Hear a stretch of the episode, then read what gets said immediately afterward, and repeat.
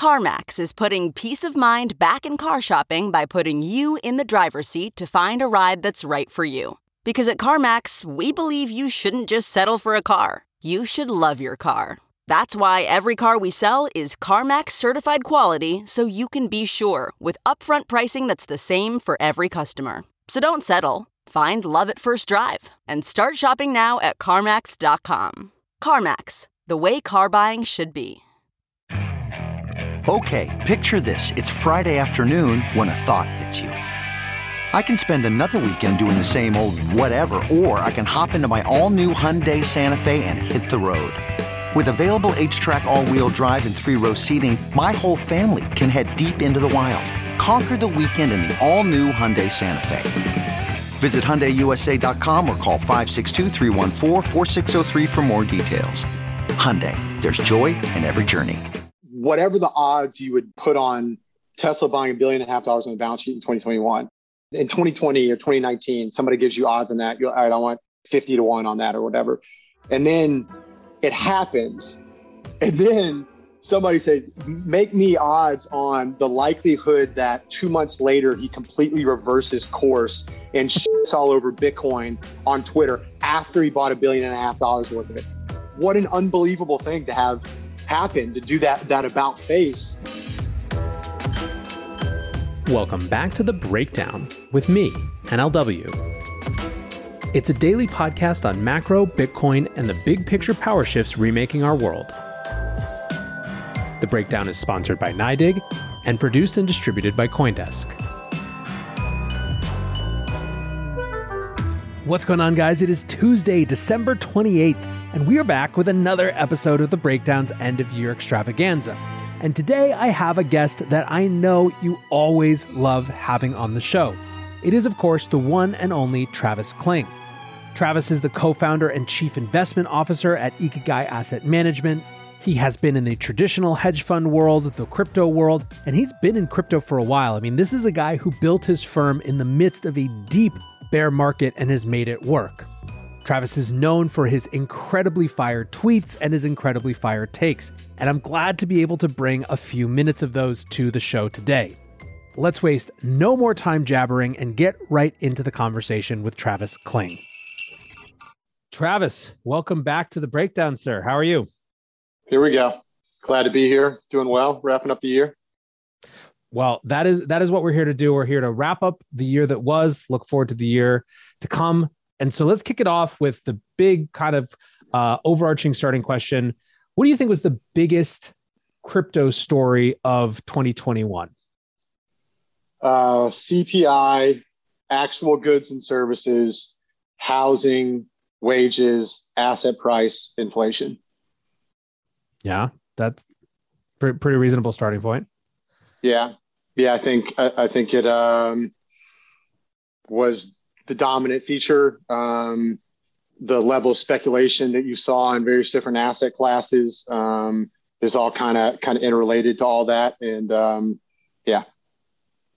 So let's actually get into that. So this is the kind of transcends the kind of economic story and crypto story. Obviously, this is a huge kind of justification coming into this year. The anticipation of inflation was a huge part of the thesis for institutions coming to Bitcoin. It's obviously something that you guys, were seeing, were kind of connected to, and then it actually happened. I mean, how did you see the kind of institutional thought process or, investors from other sectors change the way that they were looking at Bitcoin or crypto over the course of this year as the inflation story played out differently kind of on a macro scale? Yeah, great question. Within crypto, the delineation between, if you can just wrap a bow around it in one sentence, it would just be the decline in BTC dominance over the course of 2021.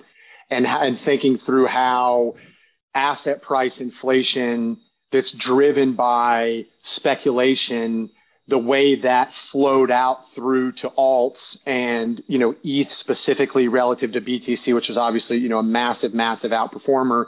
And then the other layer ones, that is connected to macro. I know some people don't view it like that, but I've always viewed it like that, right? Like that is a function of doing 120 billion a month of QE when you don't really need it all that much. And that is a function of what happened to M2 monetary supply. That's a function of the fiscal policy deficits that were running on the political side. And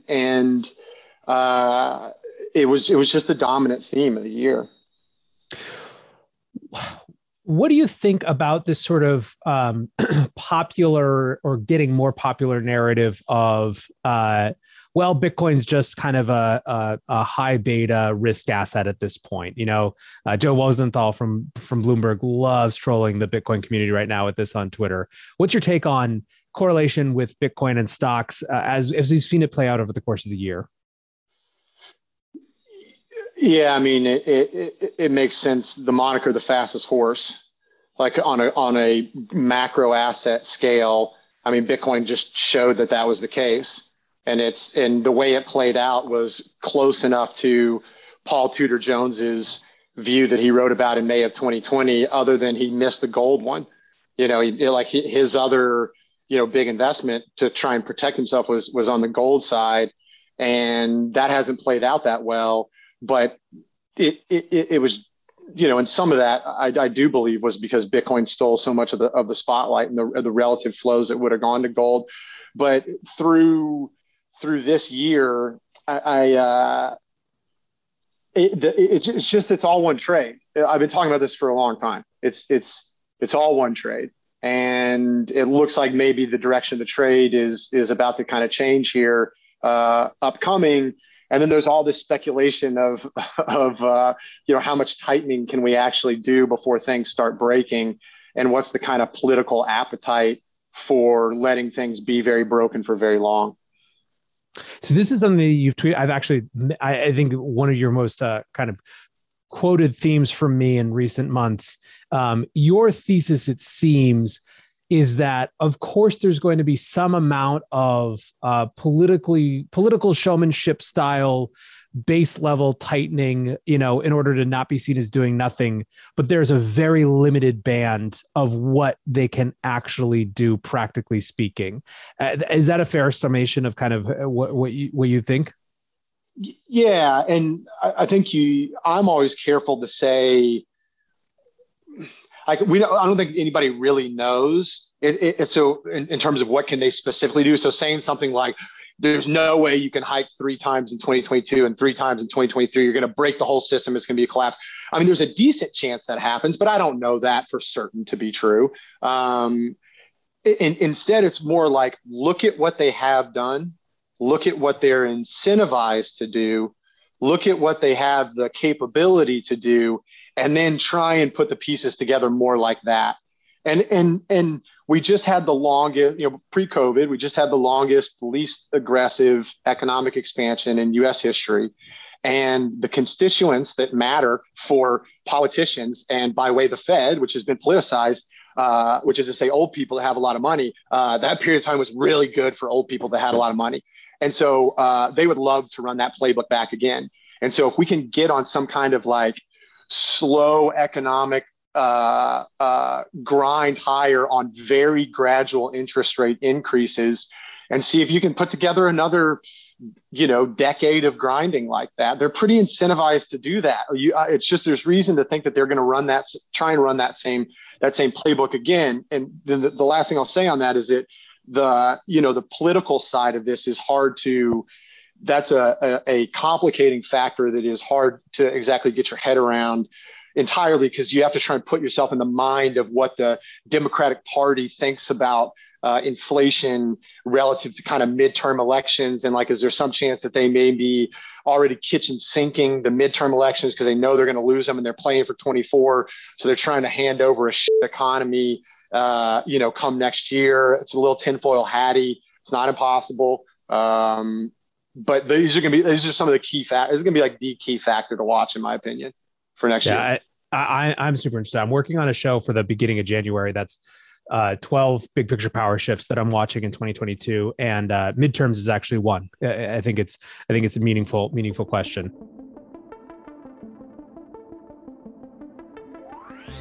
NYDIG sponsors this podcast, and they are helping banks, corporate treasuries, and fintechs integrate Bitcoin into their products and balance sheets. See why Bitcoin means business at nydig.com/NLW. That's nydig.com/NLW.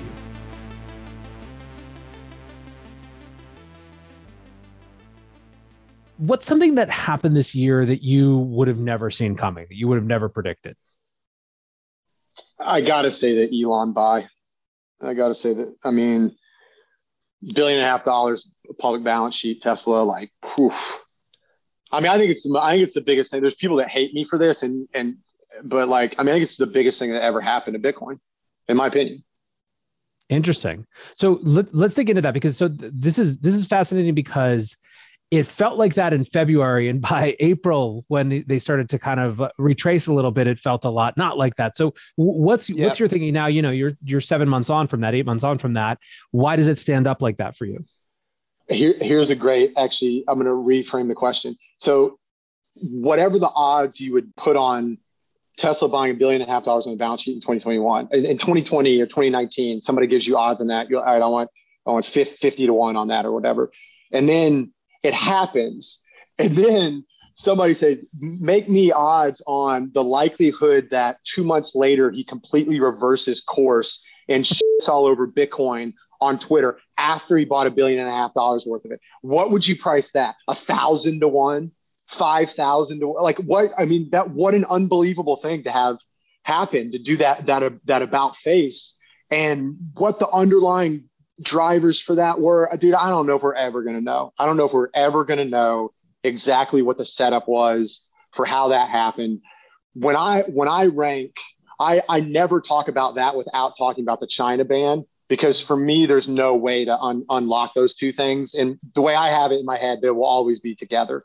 And I don't know if we're ever going to know if they were actually linked, if Elon knew that was coming. There is a body of evidence I think you could put together that would say there's a pretty decent chance Elon knew that China was going to come with something pretty heavy-handed. I mean, it's a little tinfoil hatty, but like, I mean, I've talked to people that think the same thing. So, you know, but overall, the Elon situation, you know, I think we learned something about figureheads in Bitcoin through that experience. And he did this really weird, you know, the punctuation of that. There's aspects of that whole story that felt very manipulated. And the way that it was punctuated by the B-Word conference. And that whole thing. And like, we just kind of, and it was just sort of over. And then we did an all-time high, whatever that was, 90 days later. Or something like that. It's a little, you know. Yeah, the B-Word conference was a really interesting aspect of that story. I think the, like, my sort of base case for that was Kathy calling up Elon and being like, "Get the f- on the stage. You got like it's time. Thanks. Remember, you know, 2016 and 2015 when everyone thought I was a lunatic for standing by you, but who knows?" Yep. I think it's super interesting. I also want to go to another point though, which is, so connected to the China ban, that obviously was this huge momentum shift for this market cycle. And I think, you know, at least to me, it feels pretty clear that Bitcoin looks a hell of a lot more resilient coming out of both of those twin kind of FUDs, and not just FUDs, but like actual serious sort of threats and shifts the way that it did. How much different does this cycle go if Elon doesn't kind of retrace on his environmental stuff and Bitcoin doesn't ban it right then? I mean, is that the moment where we get that parabolic upswing that's like actually kind of unhealthy, you know, followed by a much bigger crater? Like, is there an argument that actually it worked out in such a way that we, I don't know, maybe even broke out of some of the cycle kind of pattern that we'd been in before? What do you think? It's a great point. I forgot how good you are at interviewing, dude. I haven't talked to you in a while. I forgot you were the man at this. So I guess the first thing I'll say is whenever the China thing got cleaned up the way it did, and they threw the kitchen sink at it, and you heard about all the miners leaving and hash rate decreasing and popping up in other places of the world and banning the traders and seeing the volumes die on, you know, we look at it from a trading approach as well, too, seeing the volumes die out on Huobi and OKX and what that meant for relative open interest market share and different things like that. When I saw the way it looked like that was getting cleaned up, I go, oh, this is worth $1 trillion on Bitcoin's market cap, just this. Like higher, like to the way this just got de-risked, it's worth at least $1 trillion. And we haven't seen that entirely. You know, you kind of saw that play out, but that plays out over 5 years, mm-hmm. the way that got de-risked. And, you know, what would have happened if, again, it gets so tinfoil hatty, man. Like, it's like, what would have happened if Elon didn't, you know, if the China ban never happened and Elon didn't do his reversal, and you get maybe a couple more S&P 500 publicly traded names that buy it on balance sheet, you know, I don't know. I mean, one thing that I've learned this year from a trading perspective is Bitcoin gets sluggish over, you get a 60 handle on that thing, and it just, you know, the supply that comes and the, you know, demand that's sort of ready to eat it up in the 60s, like it just thins out up there. And you know, that may change for a number of different reasons. And at some point, the way these things have a tendency to work, you just run out of people that are in the mood to sell in the 60s. And that may take a year. You know, I don't, you know, who knows what Bitcoin's going to do next year. But a blow off top for Bitcoin is something that I really struggle to see ever happening again. It's not my base case. It's my low conviction, medium conviction base case that Bitcoin will never blow off again. That is a whole show. We're going to put a pin in that one and come back to it. I think we could do an entire show on cycle theory. I think it's fascinating, but I do want to, you know, I want to kind of cover a couple other aspects of the industry because, you know, you came into this space. You were fascinated because you were effectively watching all the ICO shit, went fully down the rabbit hole as that was, I mean, starting to peter out, but there was still a hell of a lot of people from outside looking in who are like racing to catch a piece of that. And you immediately went straight to Bitcoin, you know, at like not kind of peak of lack of, or, you know, trough of popularity, but certainly before we had done the whole fully sloughing off the skin of the ICO movement. Right. So this is a long way of setting up that you've had a long-term kind of interest in and conviction around Bitcoin. You've watched that for a long time. You built your company in the bear market, and now you come into 2021. And in addition to everything we're seeing with Bitcoin rising and hitting all-time highs, there's all these new things, NFTs, layer one battle, you know, crypto gaming, metaverse, all this stuff comes up. Where are you at the end of this year, kind of coming out on all that stuff? You know, what has surprised you? What's interesting? What do you think, you know, is kind of, you know, for the dustbin of history, you know, what do you see going into 2022 on sort of the rest of the crypto space? Yeah. I'll give you maybe a quick minute on historically kind of some of the things we've done at Ikigai, and then maybe what the outlook looks like. So launched the fund 3 years ago, December 2018, spent a handful of months, probably 5-6 months before that, building, thinking through investment strategies, you know, launched it right after the crash in November of 18. And we were kind of qualitative first, fundamentals driven, with some side quantitative work that we were doing. This term quantamental gets thrown around a lot. And we had sort of a qualitative first quantamental approach to deploying capital in the market. That was when Phil Bonello was still working with us. Shout outs, Phil. And he and I did a ton of qualitative work together. And I couldn't figure out a way to generate attractive risk-adjusted returns like on a repeatable, consistent basis with qualitative research. And like sometimes that would work and sometimes it wouldn't work. This is talking about first half 19, right? So pretty challenging market environment. And I couldn't figure out how to do that. And so through the quantitative work that we were doing with Hans taking the lead there, shout out to Hans, we came up with a quantitative approach to trading Bitcoin that it looked like we could really outperform holding Bitcoin by a good amount with this quantitative approach.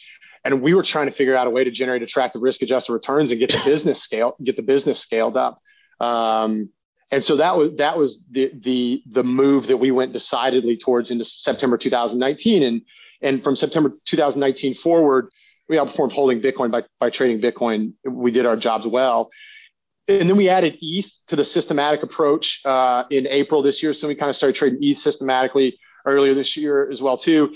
And then and the vast majority of our capital was deployed into this kind of systematic strategy. And then a couple of things happened this summer where we bought a little bit of Solana at the beginning of the year, and it turned into a lot of Solana because the price went up a lot.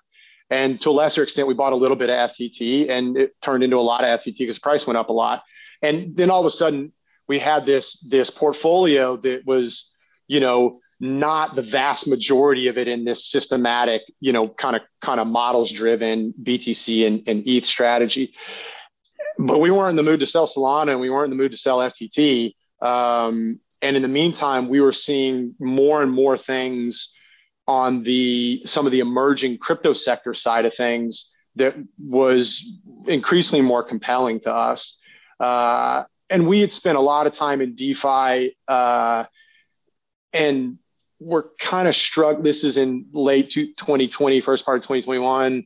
We're struggling kind of to find super compelling value accrual in DeFi when you kind of drill down into where a lot of the yields came from, the sustainability of those, and, you know, smart contract security type of stuff. But anyway, so we were a little hesitant on that.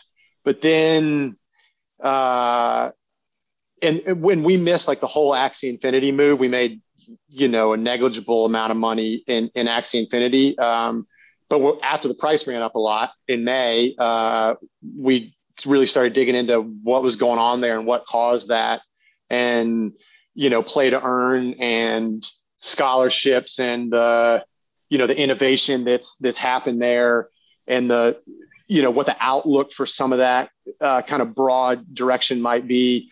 So we've been pretty compelled by that since this summer, and have been spending a lot of time on it. It's a little bit of our portfolio right now. Not a lot of it. There's not a ton of the publicly traded stuff that we're finding super compelling, especially if you kind of look at the market cap on it. But the innovation is completely undeniable. And it just looks to us like it's probably the top of the second inning of a sector that's going to go be a big deal, you know, both in its importance on society in general, and, you know, in the investment returns in kind are going to end up being, you know, we think a big deal as well too. And it's also this metaverse situation, you know, even before Facebook changed its name to Meta, it was pretty apparent how the centralized versus decentralized side of this whole thing, how it was just going to be a very clear fight, right? And you're seeing what's happening in Fortnite and various other different, you know, all kinds of computer games where people were doing more and more hanging out, less and less gameplay, that kind of thing.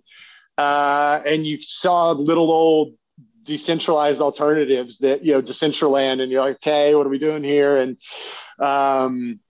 but then, you know, Facebook goes and changes their name, and now I just think that it's crystal clear that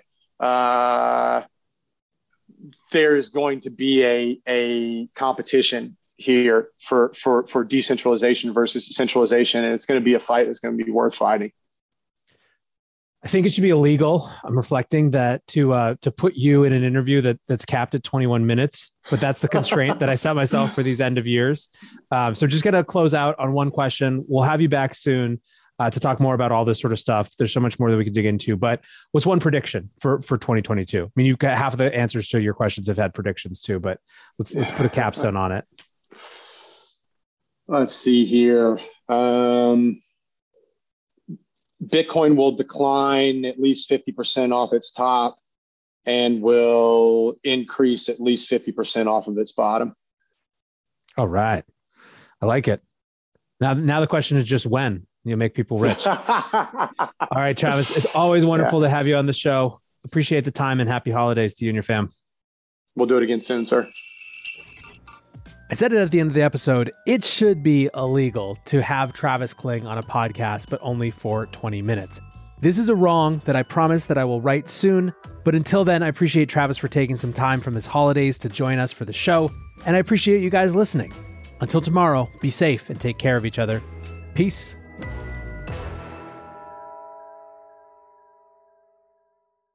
Save a little more this month. Chime checking accounts have features like fee-free overdraft up to $200 with SpotMe and no monthly fees. Open your account in minutes at chime.com/goals24. Banking services and debit card provided by The Bancorp Bank N.A. or Stride Bank N.A. members FDIC. SpotMe eligibility requirements and overdraft limits apply.